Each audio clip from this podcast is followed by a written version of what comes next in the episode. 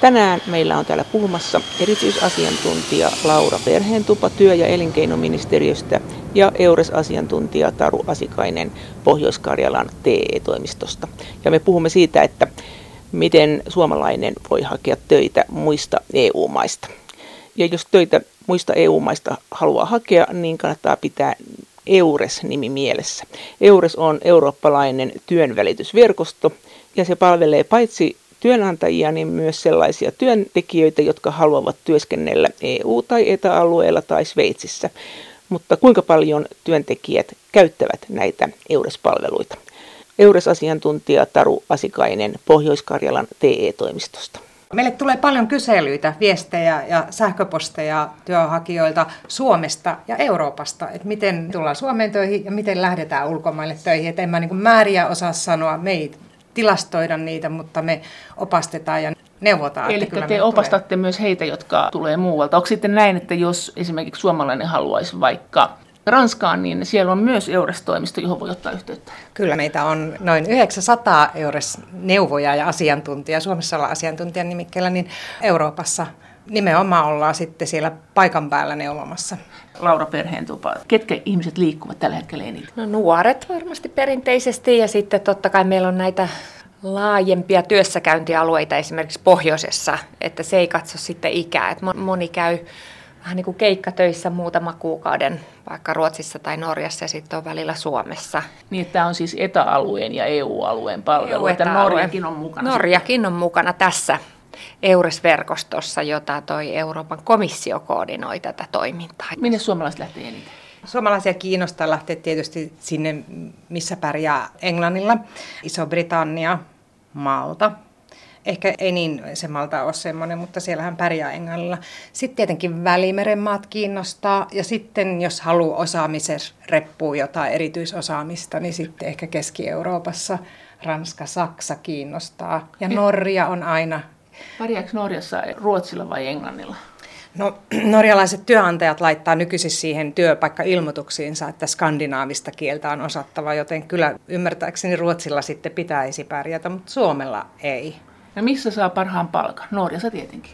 No joo, no, e- e- ehkä näin. Meillä nyt ei niitä palkkatilastoja ole, mutta kyllä sitten tietysti Sveitsin suuntaan, jos katselee, niin sielläkin saattaa olla niin hyviä tuloja. Että, ja alasta riippuen, että varmaan kyllä. perinteisesti tiedetään, että sairaanhoitajan palkka on Norjassa korkeampi kuin Suomessa, mutta sitten kun katsotaan vaikka ICT-alaa, niin käsittääkseni myös Viro on ihan palkkakin näkökulmasta kiinnostava maa suomalaiselle.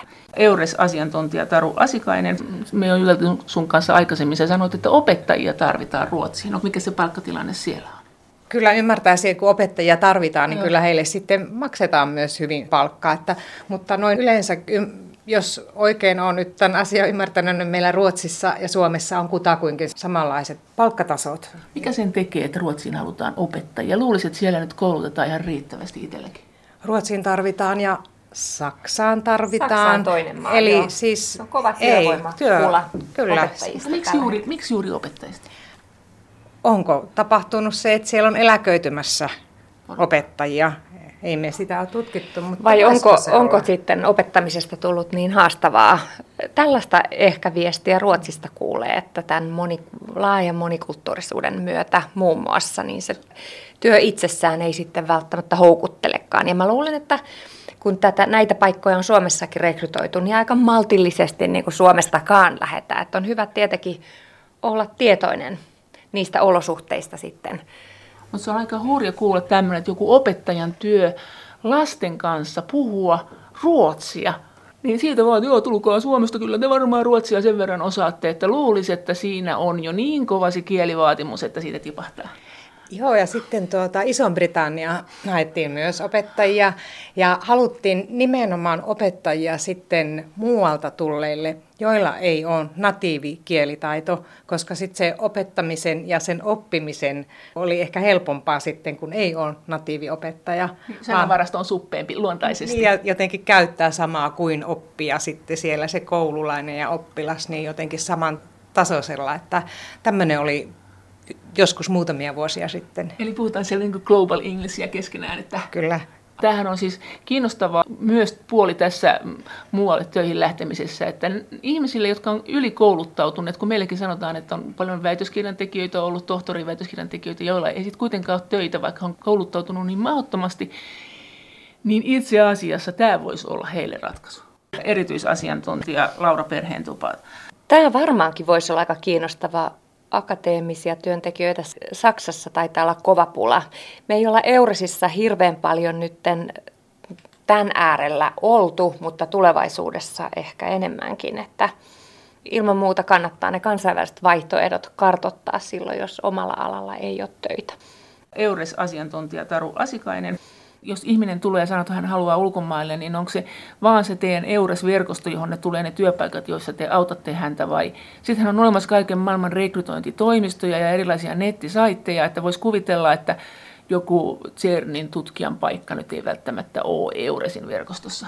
No se on juuri noin, että me tiedetään, että siellä julkisen työnvälityksen sivuilla ja EURES-sivuilla on todella paljon. Siellä on noin kaksi miljoonaa paikkaa, mutta ne ei ole kaikki paikat, eikä juuri jotain erikoistutkijoiden paikkoja tämmöisiä, mutta me voimme kertoa, meillä on ehkä tietoa, että mistä niitä löytyy.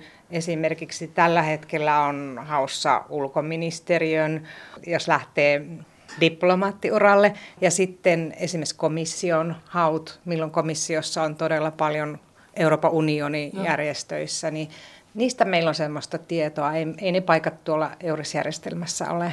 Ollenkaan. Teillä on sitten tämmöinen passi, myös tämmöinen ammattipassi.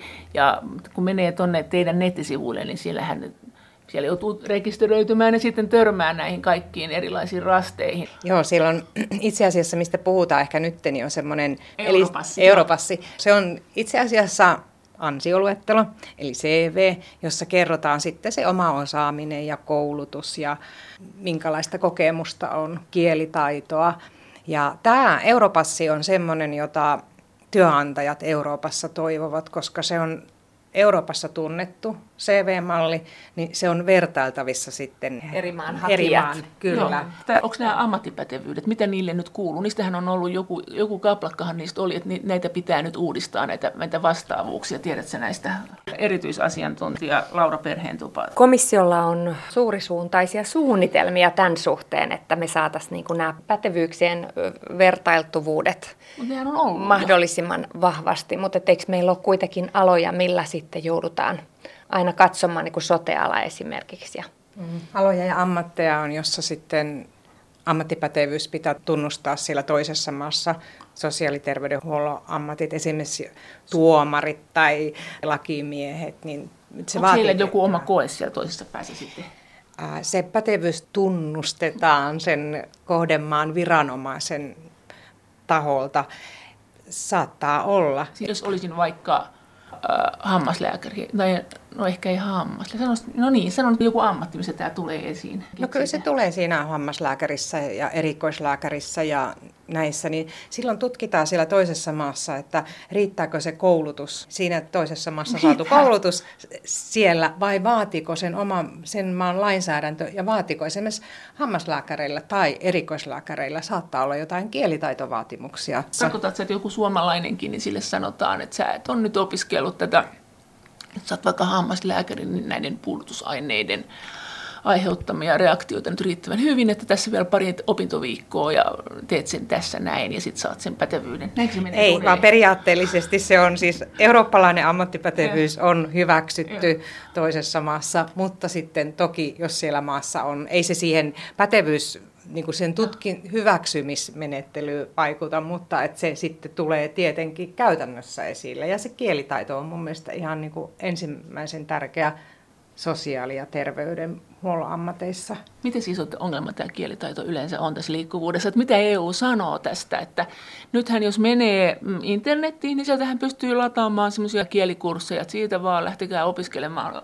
Tämä on varmaan, niin kuin, tietysti on nämä tietyt ammatit, missä meillä sitten sanoo valvoa viranomainen, Joo. mikä se kielitaitovaatimus on, niin kuin se, täällä sotealalla ja se on. Menee, eikö se mene kanssa sen EU-luokituksen mukaan? Nythän on tämmöinen passi olemassa, että, on, että monenko pisteen kielitaito sulla on, että jos sä osaat tilata kahvin, niin se on niin kuin jotakin, mutta jos sä osaat sitten vaikka mm, jotakin monimutkaisempaa, niin se on enemmän. Joo, eikö nämä ole yhtenäiset Taru? Joo, ja tämä on siinä, luokitukset? Oh. Kyllä, jos puhutaan siitä A ja B no, ja C-luokituksesta, niin, ja sehän tulee myös siinä, tehdään siinä Europassi CVssä itse arvioi, arvioida oma kielitaito, että siinä on selitetty jokainen, että juuri osaan tilata kahvin ja sitten sillä tasolla on sun kielitaito. Että se, sekin on sitä yhtenäistämistä.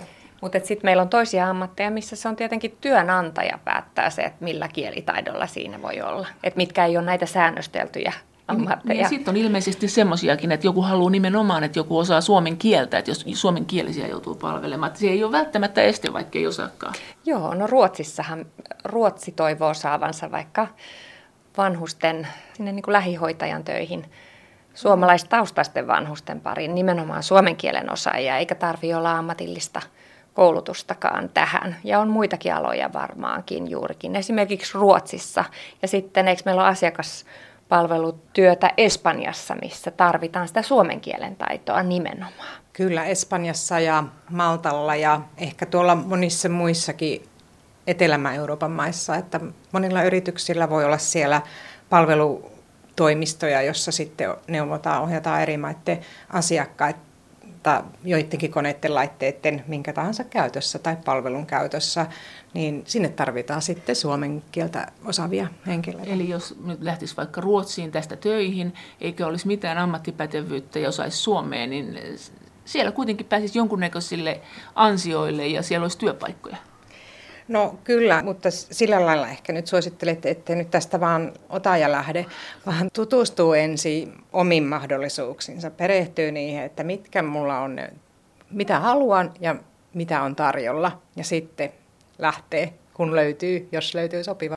Erityisasiantuntija Laura Perheentupa työ- ja elinkeinoministeriöstä. Kelle sä olisit nyt suosittelemassa, kun sä seuraat ne tietysti myös työvoimatilastoja, niin kenen kannattaisi lähteä käymään sun mielestä ennen kaikkea ulkomailla? Kyllä mä uskon tavallaan, että kysyntää on just tuolla sote-alalla, että meillä on aika paljon ne pula-alat on niin kuin samoja eri Euroopan maissa, että, että Suomessakin on jonkun verran pulaa sote-alan toimijoista, mutta kun nyt on kyse vapaasta liikkuvuudesta, niin yhtä lailla sitten olemme kyllä osaltamme tukemassa, että jos on kiinnostusta nyt lähteä vaikka sairaanhoitajana Norjaan töihin, niin ilman muuta kysyntää on sotealalla, mutta kuten Taru sanoi, niin, niin kannattaa toki perehtyä kunnolla ennen kuin pakkaa tavaransa ja lähtee. Sitten ICT on varmasti kysyntää monissakin maissa, mutta kenen kanssa nyt tässä on tehty yhteistyötä on juuri Viro, Ruotsi, Saksa, Norja, Hollanti. ICT-puolella. Mehän on järjestetty tämmöisiä räätälöityjä rekrytointitilaisuuksia. Meillä voi olla tie, tietyn maan tiettyjä työnantajia, jotka sitten haluavat Suomen kanssa. Joko he tulevat Suomesta rekrytoimaan tai sitten me järjestetään tämmöinen virtuaalinen rekrytointitilaisuus. Että myös näitä kannattaa seurata, että minkälaisia rekrytointitilaisuuksia me järjestetään. Eurosasiantuntija Taru Asikainen. Entäs nämä eri työkulttuurit, että missä maissa on rankkaa olla töissä ja missä on mukavaa? Tai ainakin nämä ihmiset, jotka on mennyt Norjan sairaanhoitajaksi, sanoo usein, että siellä on ihan mukava, että siellä tienaa hyvin ja sitten se työtahti on suht rauhallinen. Oletteko tekin kuullut tämmöistä? On kuullut noin puoli, mutta sitten on, on kuullut espanjalaisten sairaanhoitajien sanoman, kun he tuli Suomeen, että täällä on todella rauhallinen työtahti. Eli siis jokainen ajattelee sitä omasta kulttuurista lähtöä ja omista lähtökohdistaan miettii, että siihen on niin kuin sopeu, sopeutuu joka tapauksessa, että olkoon se, voi olla, että meistä kuulostaa, että tuolla Euroopassa tehdään rauhallisesti töitä, mutta on näinkin puoli, että he tuntee täällä tehdään rauhallisesti. No entäs Saksa? Minkälainen maa Saksa on? Saksassa on kova kasvu päällä ja Saksassa usein sanotaan, että joo, työvoimapulaa on. Meneekö sun kautta Saksaan paljon ihmisiä? Siellähän on todella paljon tarvetta. Ihan Laura puhuu sieltä ICT-puolesta insinöörejä. Sitten siellä on esimerkiksi kausitöitä kesäsesonkiin ihan laajasti teollisuudesta, maatalous, hotelli, ravintolapuolelle. Et kyllä siellä on, mutta saksan kielen taito sille. Niin se on vähän heikko. Nyt meillä ei koulussa kauhean monet lue saksaa. Et se on varmaan ongelma, kun sä näitä esittelet näitä paikkoja. No näin taitaa olla, että onneksi lukiossa kuitenkin ja on, on ja peruskoulussa on pystynyt opiskelemaan muutaman kurssin. Ja esimerkiksi Itävallassa, sehän on valtava matkailullisesti tärkeä maa, niin siellä on kesä- ja talvisesongiksi saksan kielen taitoisille paikkoja jatkuvasti haussa. Eli se Saksa olisi nyt se yksi ratkaisu, jos tuntuu, että tämä jumittaa tämä asia. Mitä sä suosittelet ihmisille, jotka lähtee ulkomaille, että mille kielikurssille, minkä tyyppisille, mitä sä sanot? Jotkut työnantajathan järjestää myös kielikursseja, mutta kyllä säkin varmaan joudut nyt ihmisten kanssa jotakin keskustelemaan, että osaat sä Saksaa noin paljon mitään, no mitäs nyt sitten tehdään? Ehkä se tai siis todella kun joku haluaa lähteä, niin kyllähän sitten lähtee sitä kieltä opiskelemaan.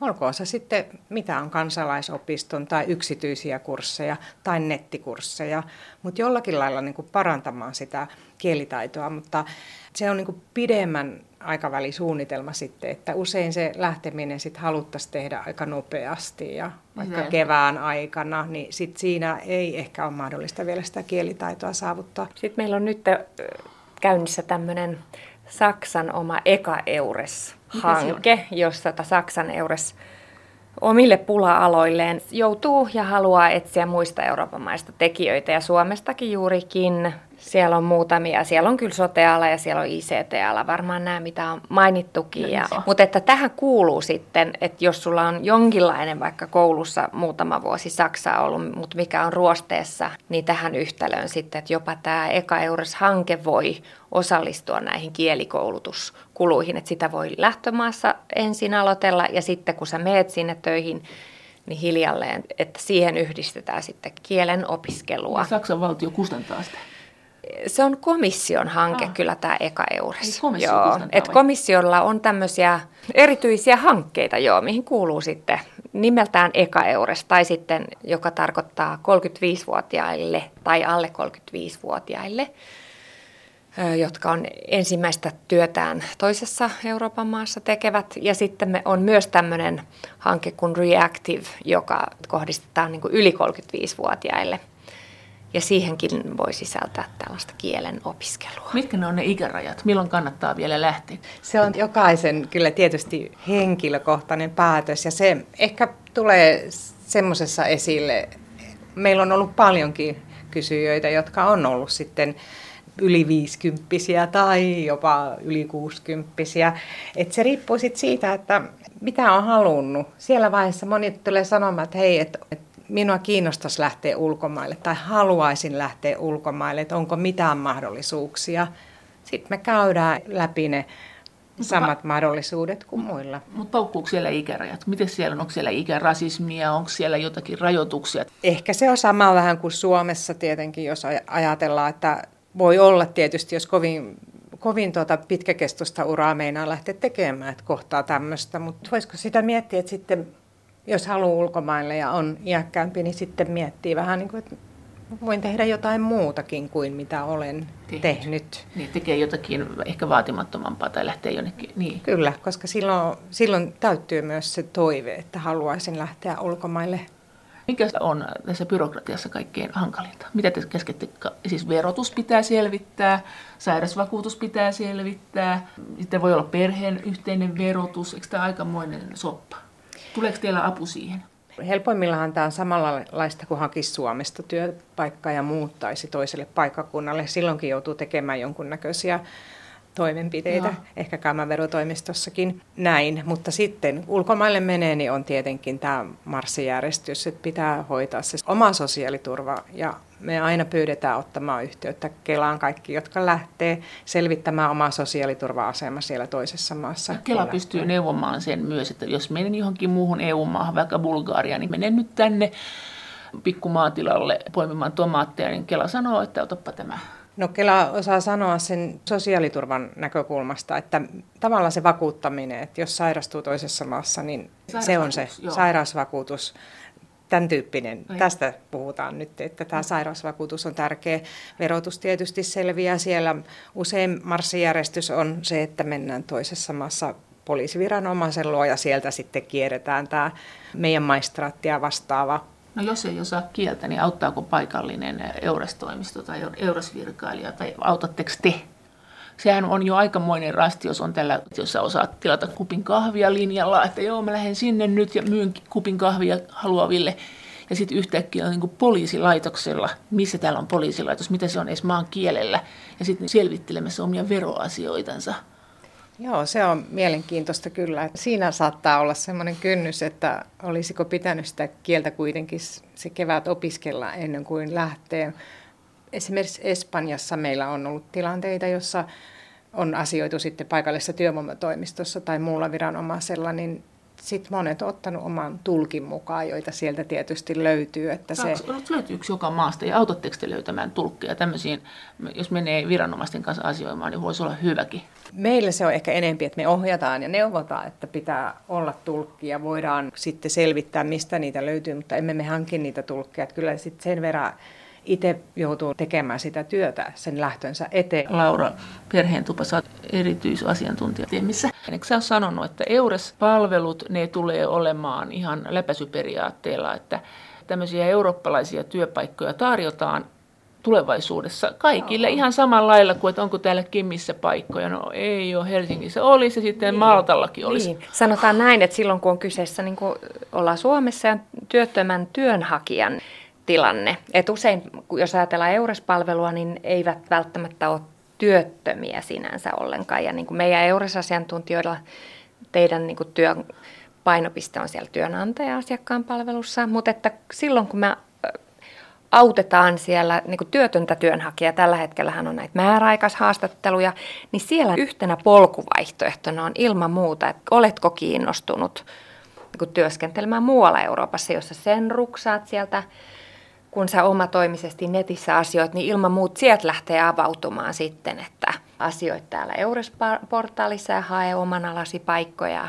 Ja varmasti tässä määräaikaishaastattelussa sitten kasvokkain asiakaspalvelijan kanssa, niin käydään näitä mahdollisuuksia läpi. Ja tämä olisi sitä tulevaisuutta, että tämä ei nyt ihan täyttähäkää toimi vielä tällä tavalla, mutta että tavoitetila on ehdottomasti nämä niin kuin Euroopan laajuiset työmarkkinat. Sehän on komission tavoite ja se on totta kai meilläkin, että minne vaan nyt sitten saadaan henkilö työllistymään. Muualle Eurooppaan myöskin. Ja jos on ammattitaitoinen henkilö, niin sehän on tosi tärkeää, että ei putoaisi työmarkkinoilta pitkäksi aikaa, jos on alalla, jossa on huono työllisyystilanne. Tämä on nyt siis tulevaisuutta. Koska tämä tulee? Tuleeko tämä koko Euroopan alueelle? Että hekin näkee sitten, että tässä eläinhoitolassa tarvittaisiin eläinhoitoja vaikka Kainuussa. Nyt mä puhun ihan Suomesta, että tällä hetkellä tätä puolta juuri vahvistaa ja rakennetaan. Mutta se on, tämä nyt suomalainen idea? Nyt mä puhun Suomesta, että tämä on EURES on e- Euroopan laajuinen, tässä on niin kuin maiden julkiset työvälitykset mukana, mutta kukin maa rakentaa sen sitten omiin tarpeisiinsa sopivaksi. No, mutta että meillä vahvistetaan tätä, että myös kaikki meidän asiantuntijat pystyisivät myös EURES-vaihtoehdosta kertomaan. Paitsi, että sitten sen jälkeen kaikki on jonossa teille EURES-asiantuntijoille vai mitä Taru Asikainen?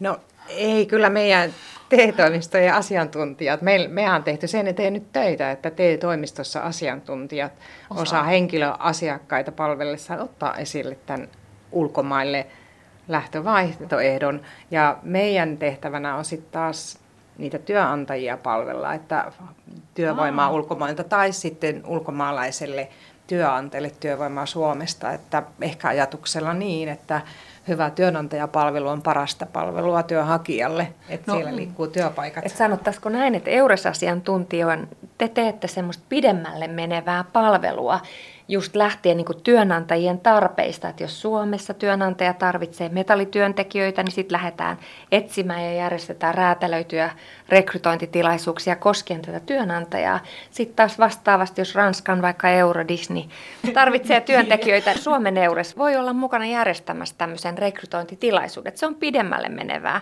Ja sitten taas määräaikaishaastattelussa, niin sen, ne perustiedot pystyy antamaan ilman muuta sit se valtavirta-asiantuntija siellä, joka kohtaa sen Mutta onko tämä nyt kuitenkin niin, kuin sä sanoit, että tästä Suomessa tulee tämmöinen käytäntö, niin onko Suomi edelläkävijä vai onko tätä jo muissa EU-maissa? Oletteko te keskustellut keskenään eri maiden työvoimaviranomaiset, että, että nyt linkitetään nämä toisiinsa nämä? Tämä varmaan vaihtelee maittain, että toiset vaikka Puolassa työskennellään paljon juurikin työttömien työnhakijoiden no. kanssa, mutta meillä käytännössä nyt EURES-asiantuntijat, te olette keskittyneet niihin työnantajiin, jotka eivät löydä Suomesta työntekijöitä ja haluavat laajentaa sen haun muihin Euroopan maihin, tai sitten niihin hakijoihin, jotka on kiinnostunut työskentelemään ulkomailla, jotka eivät välttämättä ole tällä hetkellä työttömiä.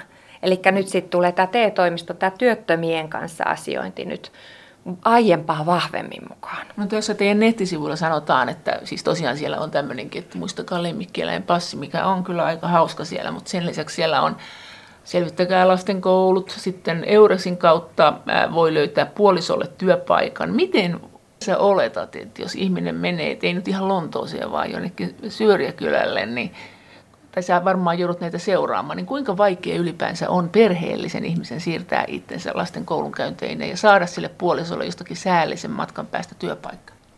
No ehkä yksi semmoinen esimerkki oli tässä perhe, joka oli lähtemässä Ruotsiin. Oliko heille kolme tai neljä lasta ja sitten toisella puolisolla oli toisen puolison työn kautta ja he ei ollut menossa nyt ihan Tukholmaan, vaan toisaalle, niin kyllähän se, niin kuin kaikki ymmärtää, että ei siinä heti ensimmäisessä vaiheessa ole se, niin kuin se toisen puolison työ hakeminenkaan mielessä, vaan pitää saada se asettautuminen sille perheelle, lapset sinne kouluun ja arki pyörimään ja sitten vasta.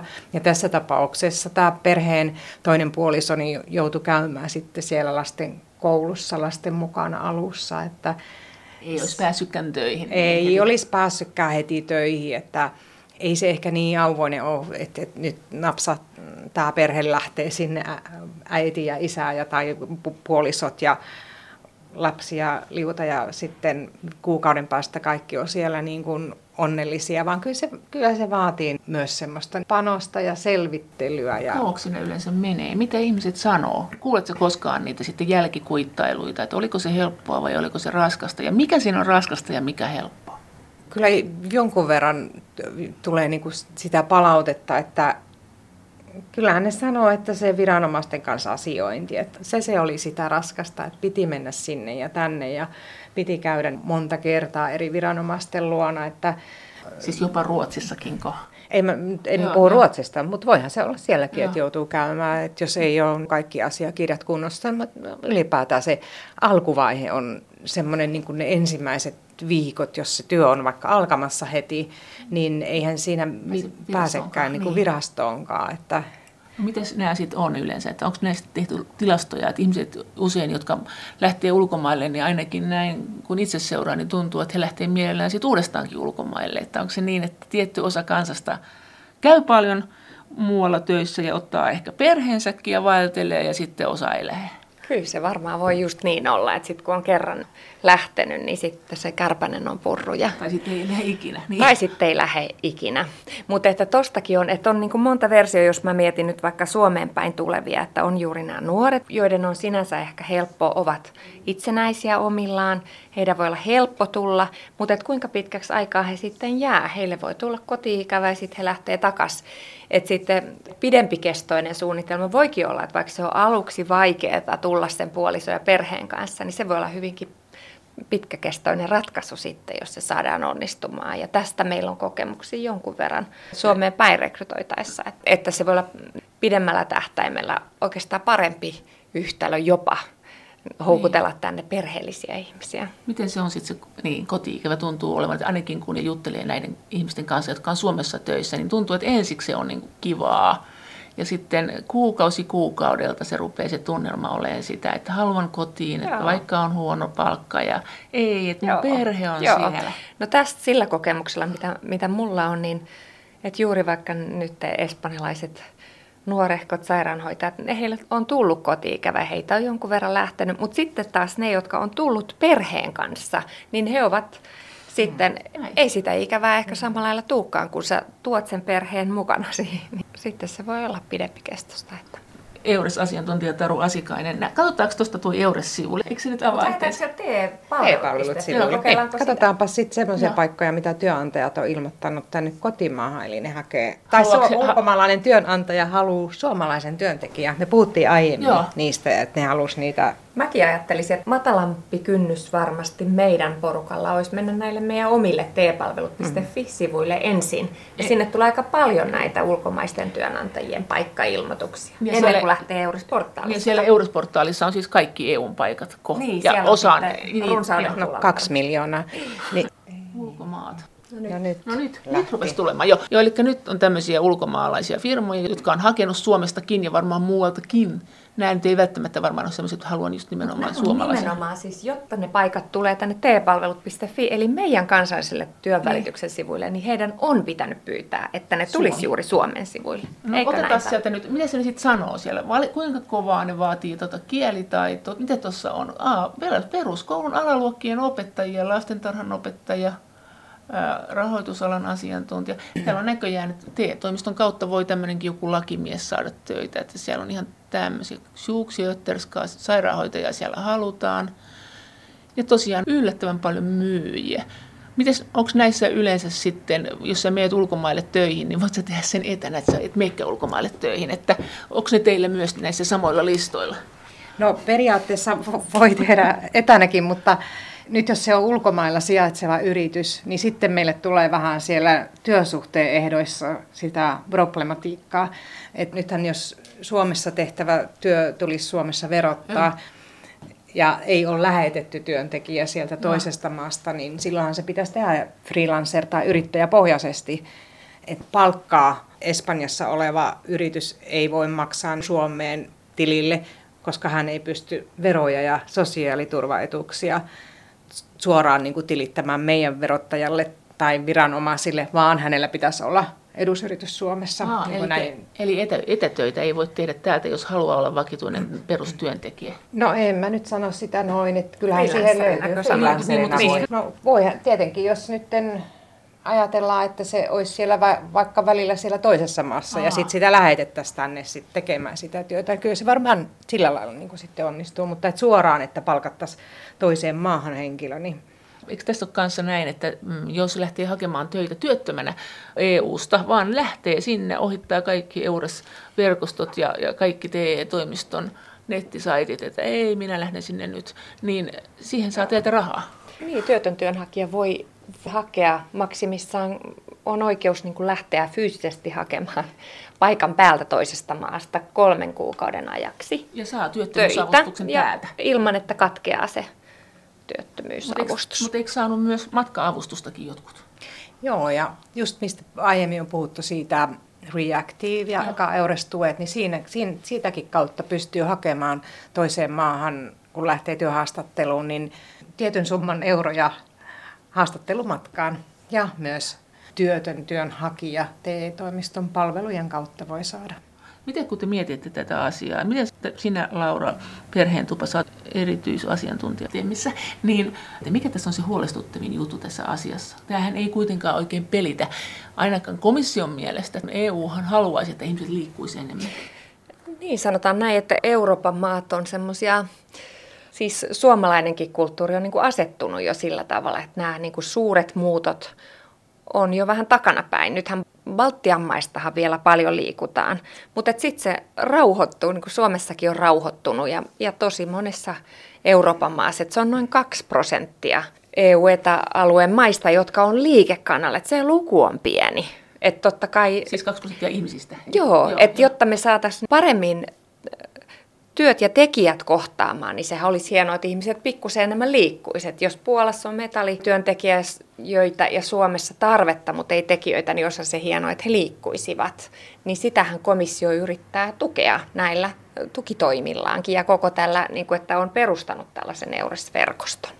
EURES-asiantuntija Taru Asikainen. Miten kalliiksi se tulee? Siis jos ajatellaan, että on vaikka perheellinen ihminen, joka ei saa perhettään mukaansa, niin paljonko ihmiset laskee keskimäärin, että tarvii enemmän rahaa, että pystyy tekemään tämän, tai että se kannattaa tehdä, että he tarvii kuitenkin asunnon myös siellä työpaikallansa, plus he tarvii todennäköisesti matkarahoja. He varmaan haluaisi kuitenkin käydä katsomassa perhettään, jos heillä semmoinen on. Kyllä, todellakin. Ja tämä on yksi semmoinen vakioasia, mitä tuodaan esille. Että toki palkka tulee siellä, mutta sitten se vaatii, pitää tehdä sähkösopimuksia, kaasusopimuksia asunnosta. Voi olla toinen asunto täällä. Että ei pelkästään tuoda sitä, niitä hyviä asioita esille. Palkka ei todennäköisesti tule heti ensimmäisen ja toisen viikon jälkeen, niin pitää olla pääomaa ennen kuin lähteekin. Tuohon edelliseen vielä mm. tämä liikkumisen tukeminen, niin mm. nythän me on tehty jonkun verran selvityksiä, että tämä Suomen sisäinen liikkuvuushan se vastapientä onkin, että kun selvitellään, niin monesti suomalaisella ainakin noin mitä hän vastaa kyselyyn, niin hän olisi herkemmin lähdössä ulkomaille töihin kuin muuttaa Suomen sisällä. Oikeasti? Joo.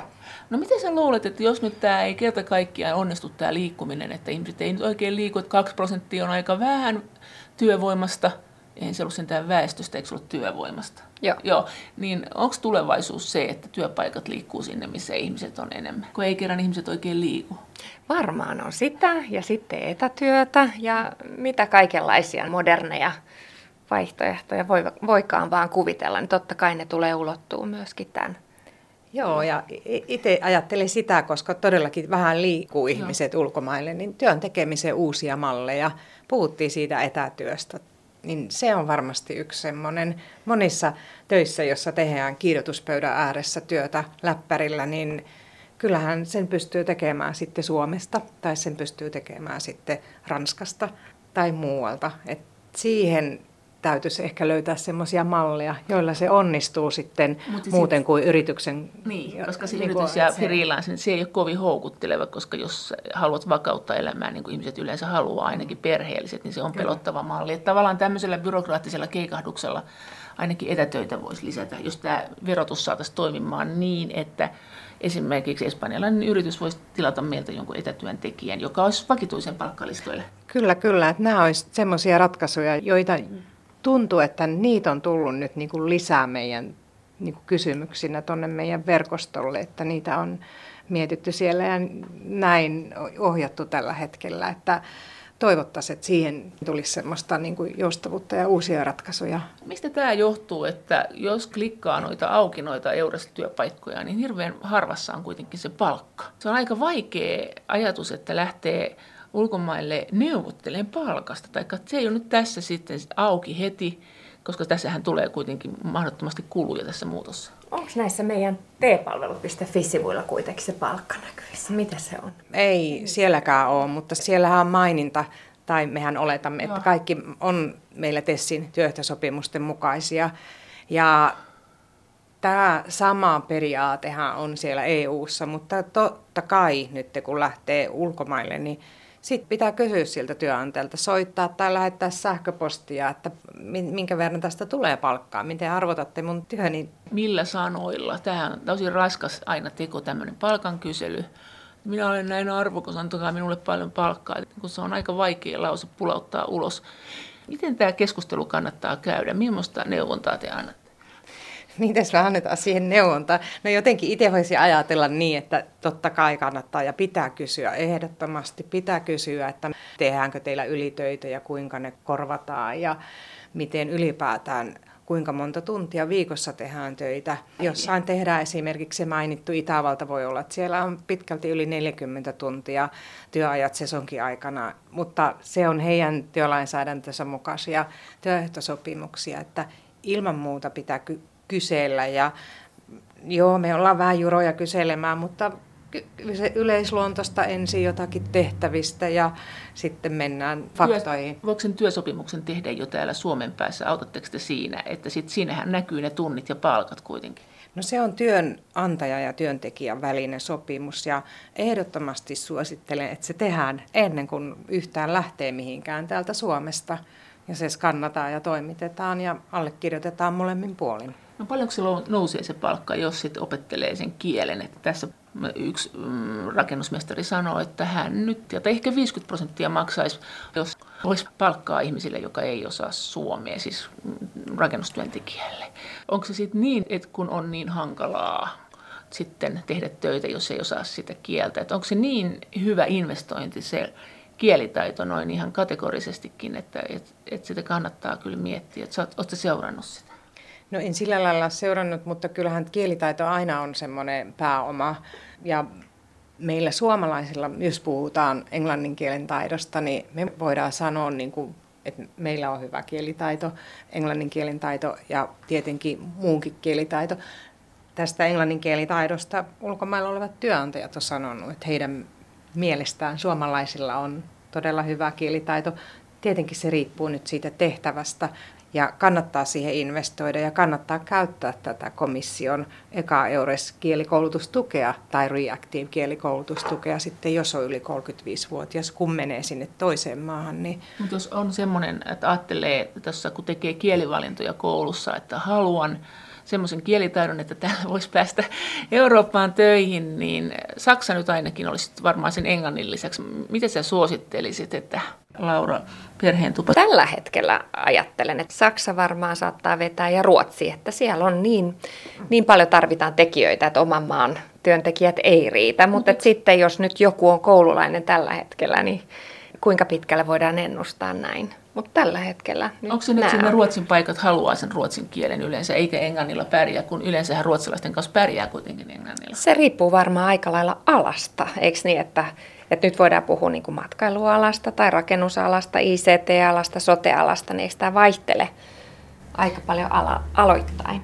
Kyllä se vaihtelee, mutta kyllä siellä on ihan sama kuin meillä, että kyllä se työnantaja toivoo sen ruotsin osaamista Ruotsissa ja suomalainen työnantaja toivoo sen suomen kielen osaamista. Tietysti on aloja ja ammatteja, missä pärjää englannilla, mutta näin kyllä pääsääntöisesti, että toivotaan sitä maankielen osaamista. Eikö se mene sitten niin kuin Suomessakin isot kansainväliset firmat osat, niin ne, niillä on ihan työkielenä se englanti, että, että koska ne lähtee siitä, että he on kansainvälisiä ja heillä on kansainvälisiä rekryjä, että nyt puhutaan kaikki englantia, niin tämä asia on tällä käsitelty. Onko tämä niin lisääntyvä ilmiö vai onko tämä vain semmoinen, joka koskee pientä osaa? Niin, enpä tiedä. ICT-ala on yksi, jossa on paljon tietysti ulkomaalaisia työntekijöitäkin, niin tämä englanti on työkielenä, mutta en tiedä, tuleeko englanti työkieleksi vai onko siellä sitten taas semmoinen työkulttuuri siinä työ, työpaikalla, että sitten joku puhuu englantia ja joku puhuu suomea, että se sen verran osaa se työntekijä suomea, että hän ymmärtää, mutta hän voi itse käyttää sitä englantia myös, että se on monikielistä. Kaikissa EU-maissa on joko yleissitova sopimus tai minimipalkat. Mistä ne saa selville? Jos tulee hässäkkää näiden työsuhteiden kanssa, tai tulee joku tämmöinen tilanne näiden työsuhteiden kanssa, että tuntuu, että mua huijataan, niin miten siinä sitten toimitaan, että kuka siellä auttaa? Kyllä me ollaan ainakin Suomesta sanottu sillä tavalla, että se kun olet kyseisessä maassa, niin ota ihmeessä lähimpään EURES-asiantuntijaan yhteyttä, että olet vaikka Kyproksella ja jos olet pulassa, niin ole yhteydessä sinne tai ole yhteydessä jopa Suomen. Milloin hälytyskellojen pitäisi soida? Mitkä ne on ne, ne ta- tavalliset tarinat? Ehkä näihin työsuhteen ehtoihin, mistä sanoin no. aikaisemmin, kun ei ole tehty sitä sopimusta, vaan mennään sitten toiseen maahan, niin sitten on, tehdäänkin pitkiä työpäiviä eikä korvata tämmöisiä ylitöitä ja ehkä tämmöinen asia on yksi. No tuossahan oli tuossa Euresin sivuilla, että joo, että Euresneuvojat auttaa myös tai neuvoo asuntojen hankkimisessakin. Onko teillä, niin kuin, te annatte jonkun linkin, että tässä näitä asuntoja on? No ei, ei me nyt sillä lailla, mutta no. kyllä mä, jos joku kysyisi multa, että mitä nyt te, tämmöinen työnantaja olisi tiedossa. No, eikö työnantajalla ollut neuvoa? Työnantajat on usein ne parhaita tietysti tietää oma alueensa asuntoja, mutta kyllä me sitten voidaan kysyä sieltä toisesta maasta, että hei, mitä siellä, mitä teidän alueella on, mistä voisi selvittää asuntoja. Ainahan ne on tietenkin jotakin firmoja ja tämän tyyppisiä, että, ja se toisen, sen paikkakunnan EURES on se paras tietysti tietämään sen alueen. No tässä oli puhetta tästä Virosta, että sinne pääsee myös IT-osaajat. Miten tämä Itä-Eurooppa muuten? Ehkä keskimäärin on näin, että niin kuin läntinen Eurooppa rekrytoi itäisestä Euroopasta, että sieltä on tulijoita meillekin, vaikka nyt metallialalle. Ja perinteisesti toki Virosta tullaan Suomeen töihin enemmän kuin toisinpäin, mutta hiljalleen. Et itse näkisin nyt tämän Viron ehkä keskeisimpänä kohdemaana näistä niin kuin itäisen Euroopan maista hiljalleen, ehkä Puolaankin. No entäs tämmöinen, kun esimerkiksi nyt on ollut juttua siitä, että esimerkiksi lääketiedettä opiskelee moni suomalainen muissa EU-maissa. Et siis oliko näin, että jopa Romaniassa tai Bulgariassa, mutta kuitenkin että aika yllättävissäkin maissa. Niin miten se heijastuu? Heijastuuko se siis siten, että sit näissä maissa ei ole tarpeeksi lääkäreitä, kun ulkomaalaiset täyttää opinahjot, vai jääkö nämä ihmiset sinne, vai mitä tässä tapahtuu? Mä en osaa tuohon nyt ottaa kantaa. Osaatko sä? No ei mullakaan. Mehän, meillähän oli joskus, silloin kun Viro liittyi EU-hun, niin ajateltiin, että ei suoraan lähetä Virosta rekrytoimaan tai ei Euresin, niin kuin kautta. Euresin kautta, koska me halutaan niin kuin olla lojaaleja toista maata kohtaan, että emme halua viedä heidän kaikkia lääkäreitä sieltä, koska oli oletettavaa, että Suomi kiinnostaa virolaisia niin kuin kiinnostaakin. Näin sanoi EURES-asiantuntija Taru Asikainen Pohjois-Karjalan TE-toimistosta ja mukana keskustelemassa oli myös erityisasiantuntija Laura Perheentupa työ- ja elinkeinoministeriöstä. Kiitos teille kommenteista ja viesteistä. Ja kaikki EU-aiheiset kommentit ja viestit ovat aina erittäin tervetulleita ja niitä voi edelleen lähettää sähköpostiosoitteeseen maija.elonheimo.yle.fi ja sen lisäksi me voimme kaikki yhdessä keskustella näistä EU-asioista ohjelman aikaan kanavan lähetysikkunassa.